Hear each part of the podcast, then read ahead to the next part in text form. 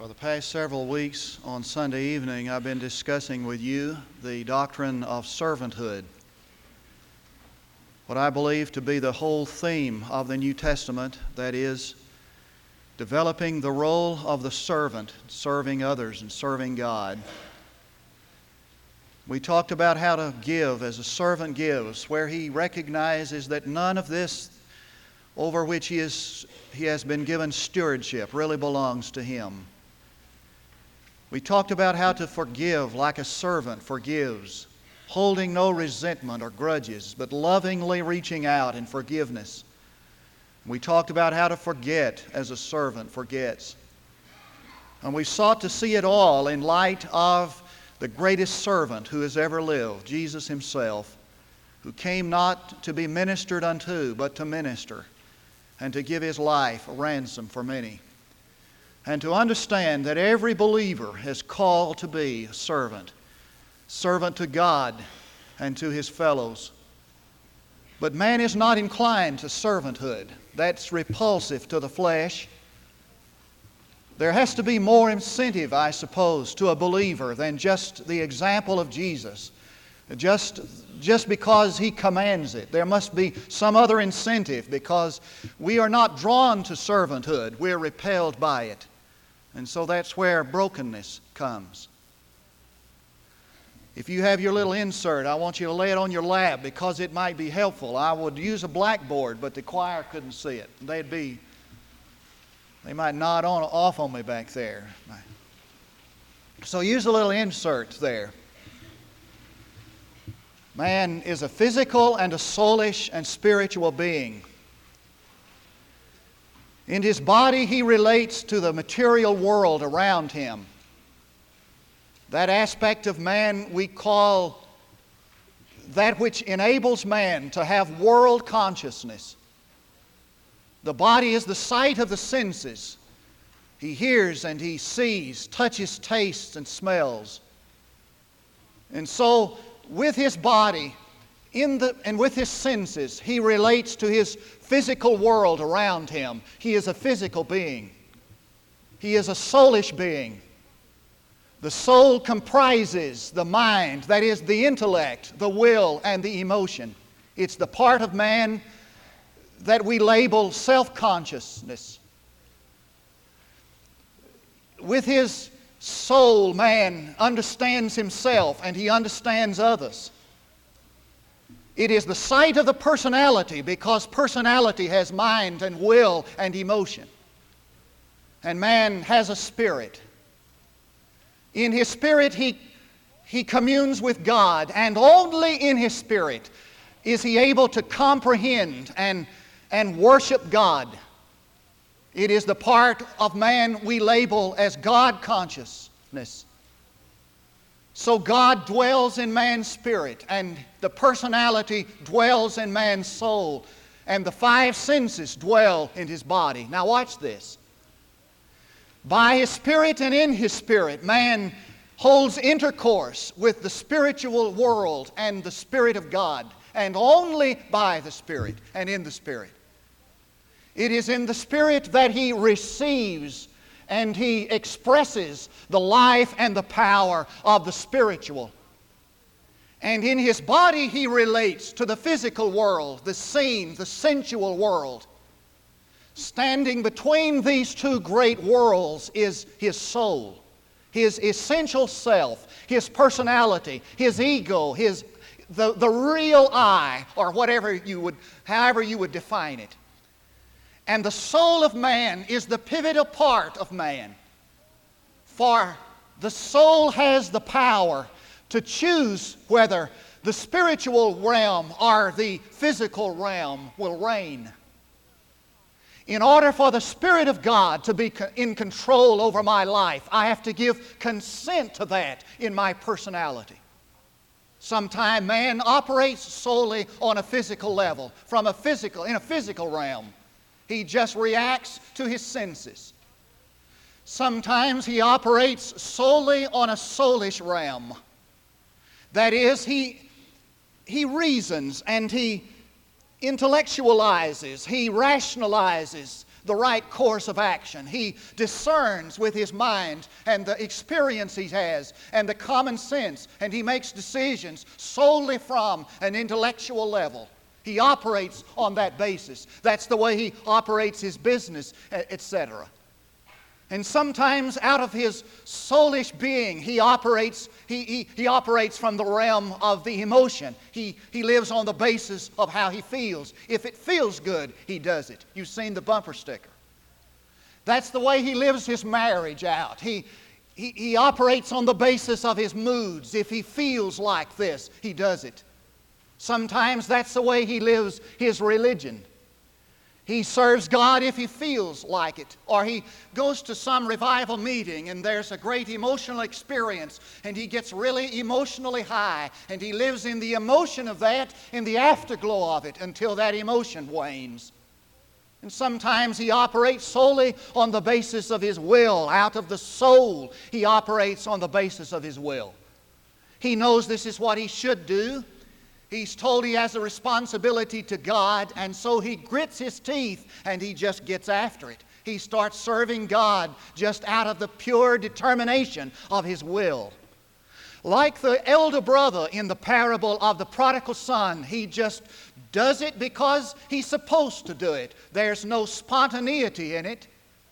There's no joy in it. There's no power in it. There's no release of the, of the Christ life in his life. There's no release of the Spirit there. There is no joy, no reigning there. He just does it because he knows he's supposed to do it. And he grinds out his religious faith day by day, day by day in sheer determination.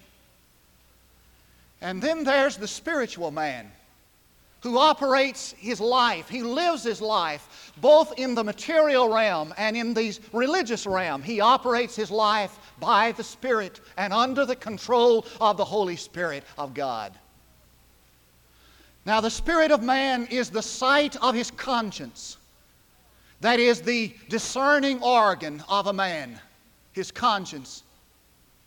It means that he has a deep sensitivity to what is right and what is wrong. He is deeply aware that this is right and this is wrong. The spirit of man is the site of what Watchman Nee calls the intuition. It's that knowing that's down deep in him. He just knows it to be true. He just knows down in his intuition. It's deeper than his intellectual knowledge, for sometimes it is even it even goes against what is what seems to, to make common sense and rationale. But he just knows that this is the Word of God for his life. He just knows that this is the will of God for him. Sometimes people, young people will ask me, How do you know what God's will for your life is? I don't know how to define that, really. How do, you, how do you explain that until you've experienced it? You just can't define that kind of sensing that, that is independent of any other, all other senses. It's just knowing down in the deep of you that this is right and you know it's right. That happened to me not long ago. It doesn't happen all the time, I'm sad to say, but on my knees up in the choir room not long ago, I was seeking the will and mind of God concerning a matter. And I just knew in my heart, in my spirit, that this was right. God communicated this to me. I just knew there deeply it was right. It's kind of like the new birth. You just know you've been saved. Now, everything might militate against that. I mean, the uh, humanists might say, humanistically speaking, this is impossible, but down in your spirit, you know that you've been quickened, you know you've been born again. And the Spirit is the site of communion. Communion means worshiping God. In a man's spirit, he communicates with God, he communes with Him. Now, notice what happens when a man lives from the realm of his spirit under the control of the Holy Spirit. Every action, every service, his whole life is lived on the basis of knowing that this is right. As opposed to wrong, that this is good as opposed to evil. He operates on the basis of his communion with God. God communicates to his spirit, and he operates on that basis so that everything he does is living out what God has spoken to him in his spirit, what the Holy Spirit communicates under the Holy Spirit's control. Now, the Bible says that that temple of God had three parts to it. There was the outer court where everybody came to worship, even the Gentiles.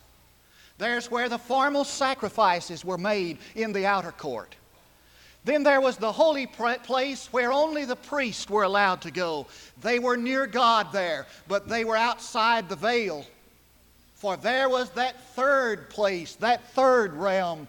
It was called the holiest of places, it was called the Holy of Holies and it was a place of absolute pitch darkness. It's the place where God dwelt, dwelt above the mercy seat. It was the place that only the high priest could go, and he only one time a year. The holiest of holies, and everything that happened in the temple was the result of the revelation that took place in that total darkness in the holiest of holies. Now, to live from the Spirit under the control of the Holy Spirit is to live your life out on the basis of the revelation of God in the spirit of man under the control of the Holy Spirit. Who are we talking about? We're talking about Jesus, really. For he lived by his Spirit under the control of the Holy Spirit of God. And that's where brokenness comes to play. That's where it comes in. Now, hang right in here and listen carefully. Brokenness is the process. Are you listening? Brokenness is the process that God uses to bring man to the place where he lives from or by his Spirit under the control of the Holy Spirit. Brokenness is the process, it's what God does to bring us to the place where we are absolutely dependent upon Him for our life and action and service. It's what God does to bring us to the end of self, to utter dependence upon Him. For confidence in the flesh is fatal to confidence or trust in God. And God cannot release His power in our life until we come to the end of self. Until there is brokenness, man is full of himself, of his ambitions and goals and drives and, and self judgment, value judgments. So full of himself that there is no room for God. And God cannot come in in deeper reality until there is a divesting of our selfish desires and aims and goals, until there is an utter self emptying. Brokenness is the process whereby man is brought to utter dependence upon God. It's the release of the Holy Spirit. Now, it is a planned process. You see, God never works at random. He knows just what I need in my life, just where He needs to apply the pressure for me to abandon myself to Him. He knows just where to apply the pressure. If I'm depending upon my God given talents and abilities, that's where He will apply the pressure. If I'm trusting in my own ability to intellectualize and discern, that's where He begins to go to work. If I'm depending in pride upon the applause of others, that's where He begins to apply the pressure. He knows just where to go to work. He knows the very thing this morning that stands in your life between Him and utter dependence upon Him. He knows just what's in your life that is keeping you from living by the Spirit. It is a perpetual process. I'm, I'm absolutely convinced of that. God never gets in a hurry. He's willing to work a, with you for a lifetime just to bring you to two or three important things. I'm going to share with you in just a minute the, the story of a man who is 70 years old that just now God has just really begun to use in his life.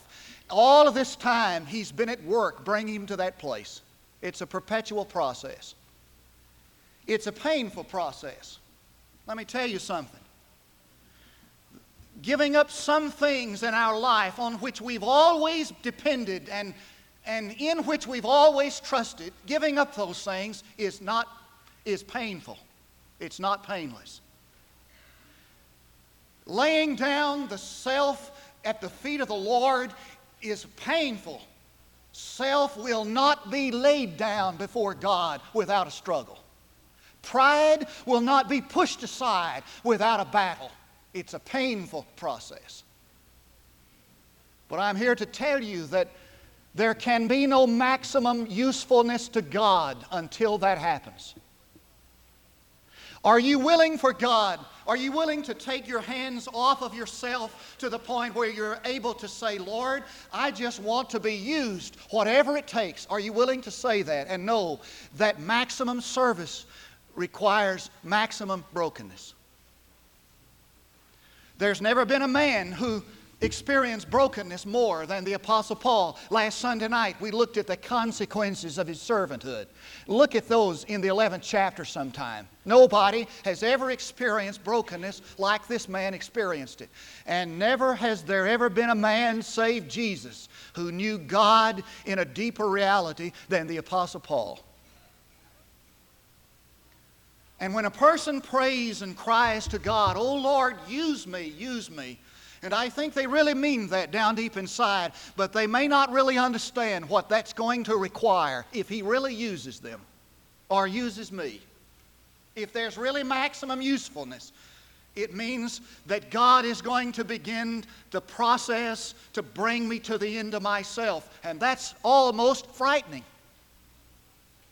For I'm convinced that some of us had rather just be used of God just a little bit and do it out of our own strength and out of the flesh and out of our own abilities and our own mind rather than to have God begin to move in and begin to shape up and, and, and sand off all the other things and get to the place where He can control us. I'm convinced that most of us would rather for God just use us just a little bit than to use us in maximum usefulness because we don't want God in control of our life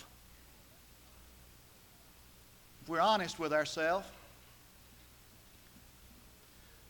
There was that five loaves and two fishes that they brought to Jesus before it could feed the 5,000. You know what, it had to, what they had to do? They had to break it. Jesus had to break it. And that woman came to Jesus with that alabaster box of spikenard perfume. It was in that little container. Before that perfume could, could anoint the body of Jesus and its fragrance bless those who were around her. He had to break that, she had to break that box. Before that little grain of wheat can, can sprout and bear fruit, it has to be, it has to die. That outer shell that contains that germ has to be broken and all of this, perhaps many of these, all of these things that God has given us, that are God given abilities and talents on which we've always depended, God has to break that before He can really use us. Now, I must say this morning what brokenness is not. Now, you've got to hear me at this point. Because I've been misunderstood on this so many times, it's pathetic. Brokenness in the first place is not becoming perpetually unhappy. I mean, miserable. It's finding the deepest kind of joy that man will ever know. Blessed are they that mourn, for they shall be comforted. Brokenness is not being reduced to nothingness, it's being, it's being brought to the place where you were meant to be. It's being, it's releasing that which, is, which God has uh, equipped you, and w- with which God has equipped you. It's becoming like Jesus. And who is there willing to say this morning that Jesus was a nobody? If someone came to you and said, I want to make you the greatest man who ever lived, I want to put your name in history so that you'll never be forgotten, you'd say, I'm ready for that. That's what Jesus wants to do. He comes to you this morning and he said, I want to make you the greatest man who has ever lived. I want to put you down in the, in the annals of history so that no one will ever forget you. I want to do that to you. Are you willing for that? Are you ready for that? Of course you are. I want to be great, famous. I want to be for, never forgotten. Well, that's exactly what he wants to do in your life. And in order for him to do that, there has to be brokenness. It's not being reduced to nothingness, it's finding what it's like to be like Jesus. Um, a brokenness is not misery, it's not loss, it's gain. It's finding your life, you see. It's coming to the place where God, becoming like the person God wants you to be. Now, before any of us are able to say, Lord, I want to be used. I want to be broken. Let me give you some promises, and I'll just brush them. I know my time is almost gone. I'll be, I'll be, I'll be fair with you and, and loyal to that time. If you'll just give me these last 10 minutes. Brokenness is grounded in love. Whatever God does in your life, He does it in love.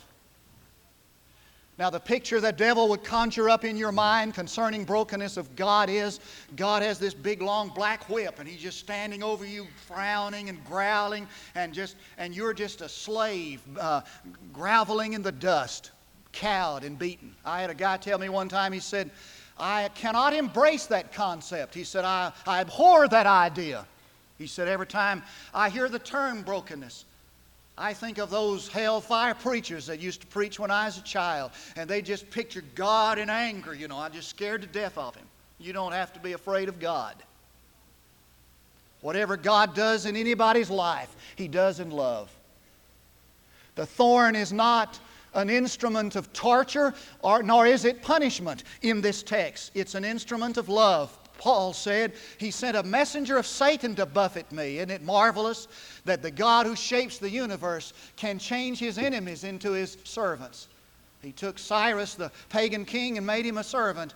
He, he took the brothers of Joseph and used them for his plan. And he took this thorn and he made it an instrument of love. And what we want to do when brokenness begins to take place in our life, where God begins to bring us to the end of ourselves, what we want to do is to get out of that. We say, Lord, I can't stand it. Let me out of here.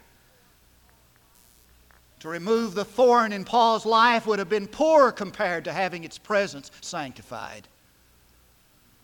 To having this messenger of Satan, he called him, uh, removed would have been poor compared to having him become a minister of God. Everything God does, He does in love.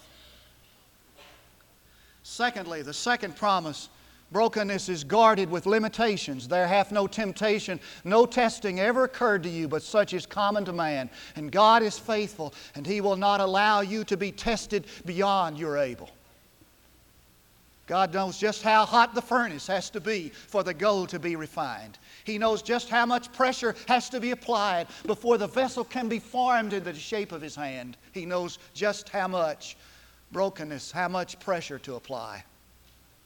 He's guarded by limitations. Sometime you may want to, you may say, Lord, I, you, you're going too far. This I can't stand. I can't endure this.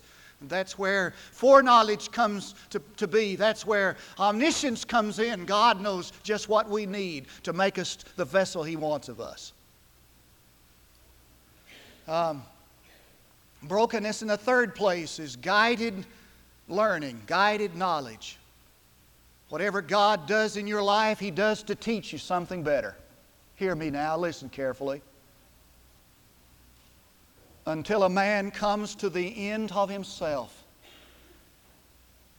God can't teach him a thing.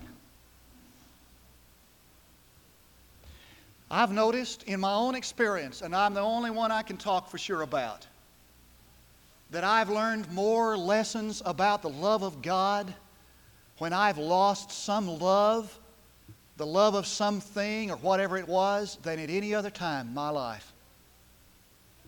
I've learned more lessons about the abiding faithfulness of God in my life after I have felt rejection than at any other time. I have found in my own experience more about God's ability to take care of me when I was absolutely brought to the place where I wasn't able to handle it financially or any otherwise than at any other time in my life. That's called teachableness. And sometimes we depend upon our ingenuity and our charisma and our persuasive power to manipulate other people. And we depend upon this and upon that, our abilities and our talents. And God looks upon our abilities and our talents as trash. God says, I want those things dedicated to me, given to me, and then let me operate on the basis of your talents and abilities under control, under uh, you under my control. Then I'll use you. It's guided learning. There's a fourth promise, and that is the guarantee that He'll always be there with us. I know there are times in my experience, how about yours, where you felt like the psalmist, like a pelican in the wilderness, like a lonely sparrow watching on a rooftop. I mean, abandoned. I've prayed this prayer and I've shared it last Sunday night, and I'll say again this morning that I've prayed this prayer often many times, sometimes at least. Oh God, where are you? Why have you forsaken me? And there are times I think in the wilderness is the spiritual dryness of our own walk that God withholds His conscious presence from us in order to teach us how utterly dependent we are upon that presence. Right? God withholds His conscious presence from us in order to show us that we cannot live without Him.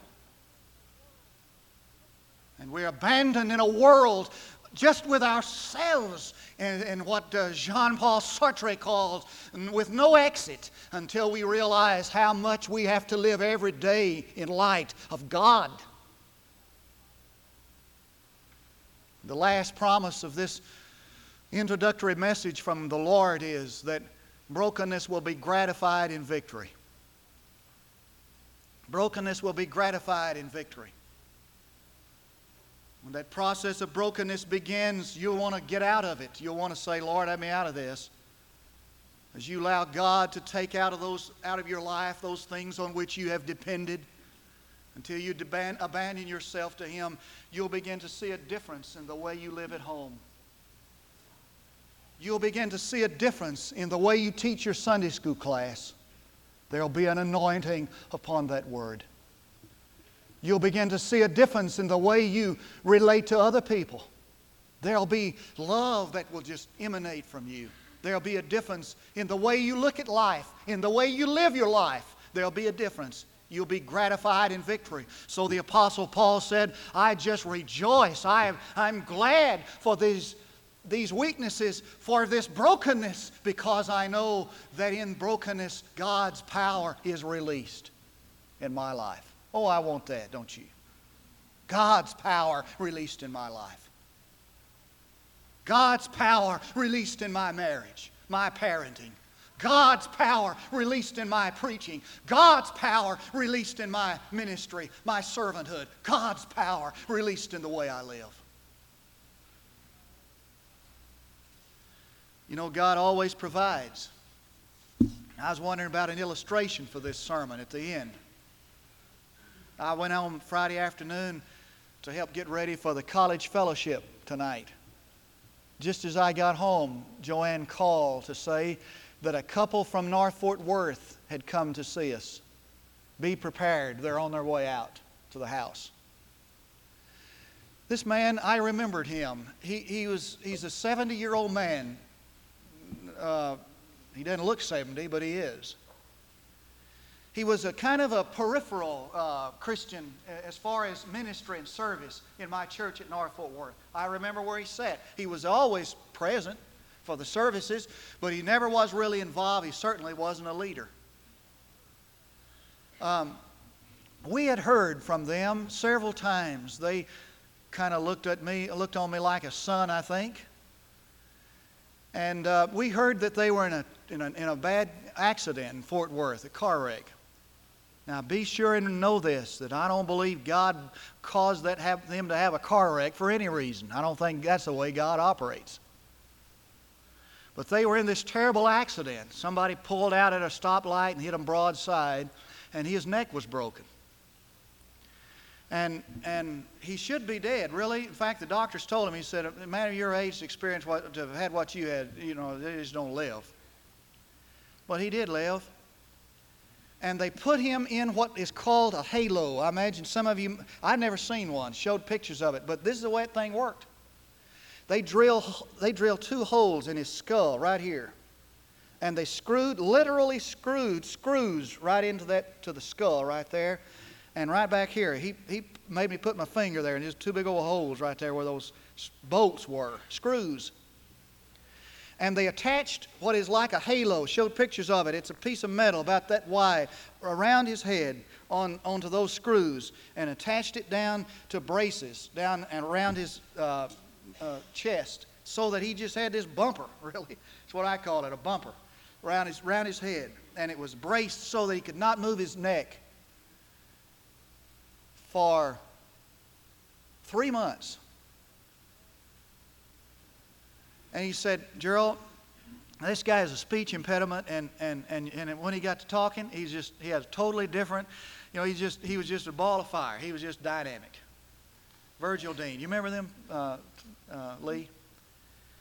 He said, I've been, I've been a- unable to sleep for 17 days. He said, I just kind of nod. I was taking codeine heavily. He said, I was really suffering. And he said, one night I was at home. He said, I've been praying all these 17 days, you know. He said, I've been praying, God, you know, help me out here. Help me. Give me some relief. And he said that night, he said, I've been, I was sitting up on the edge of my bed after the 17th day. And he said, I, I was praying. He said, I was calling on God. He said, I prayed for about an hour and a half. And, and he, he, he told me what he, how he interpreted it. I didn't agree with his theology in, to, in total, but he told me how he interpreted all this, all this, and I'll not share that with you. But what he said was, I had never really ever just told God he could have everything in my life. I just never really ever, he said. Sounds strange from this man. I didn't even know he understood that, you know. He said, I'd never really ever, ever said to God, you can have everything about me. But he said, about an hour and a half, he said, I was pouring out my heart to God. And I was saying, God, I'm not going to ask you for help anymore. I'm not, going to, I'm not going to ask you for financial help. I know I'm in trouble financially and I'm physically and I can't sleep, but I just want you to know that you have my attention. And I want you to know that you have my life, every bit of it. And he said, Gerald, God moved into my room. He said, I'd never, ever experienced the presence of God before like that. He said, I had my eyes closed, but he said, I know if I opened, if I had opened my eyes, I would have seen him standing there, the Lord. He said, I didn't have to open my eyes to see him. I knew he was there. He said, I could have reached out, what he's talking about, I didn't have to operate on the senses. That's what he was saying. He said, I could have reached out, and if I'd have reached out my hand, he said, I know I would have touched his bones. Just like I'm, and he pitched over and he felt his leg. He said, I know I would have touched him just like that. But he said, I didn't have to. He said, God moved into my room that night. And he said, I experienced the controlling, the moving in, the taking over of God in my life. Then he got a little emotional. He said, he said, You can tell anybody you want to tell. I was thinking to myself, Boy, you don't know how timely this is. God sent you by just for this. I hadn't even seen the guy in months. He said, You can tell anybody you want to tell. If I live, he said, as long, if I live to be the age of Methuselah's, he called it. If I live to be the, the, the age of Methuselah, what he meant, he said, I'll never, I'll never regret what has happened to me. He said, it's been the greatest thing that's ever happened in my life. He said, I, I rejoice in what has happened to me. He said, I'm grateful for what has happened to me. He said, I'm, I, am a man that I've never been before. I've an, I've an experience that I've never had before. He said, I'm able to I'm able to witness now. He said, I've never been able to share faith, my faith with anybody. He said, I'm just telling everybody I know about the Lord. And that's what it means to be broken. Would you bow your heads with me? Remembering this that when a person gives his life to God, you know, and when he's when he's willing for God to, experience, to willing for God to break him, just remember that God is responsible for the consequences of that obedience. Pray with me now, Father. In our heart of hearts, in our spirit, there leaps up in us the joy of the very prospect of being sold out, yielded to God, to the control of the Holy Spirit. So many things, Father, that have happened to us, they're just, you just want to use to say to us, I want you, I want all of you. And Father, we confess that we, we are so prone to live on the basis of, of the flesh. And I pray, God, today that you'll raise up a pastor and a people who live under the control of the Holy Spirit and in the realm of the Spirit that has been quickened by the Holy Spirit. And I pray, God, that you'll begin in us the desire, the burning desire to know absolute surrender and dependence upon God. For I pray in Jesus' name. Now, in the spirit of prayer, the invitation is for Christian people today to come. Maybe not to say, I'm not ready, uh, not to say, I'm ready for that. You, may, you probably not. But maybe to say, I know that I'm not yielded to God. I know there's so much in my life that is not yielded to God. I want it to be. Or to place your life here because you feel God down in your heart of hearts, down in your spirit. You just know this is where God wants you to be a member. God has spoken. Would you come right now while we stand and while our choir sings on these invitations?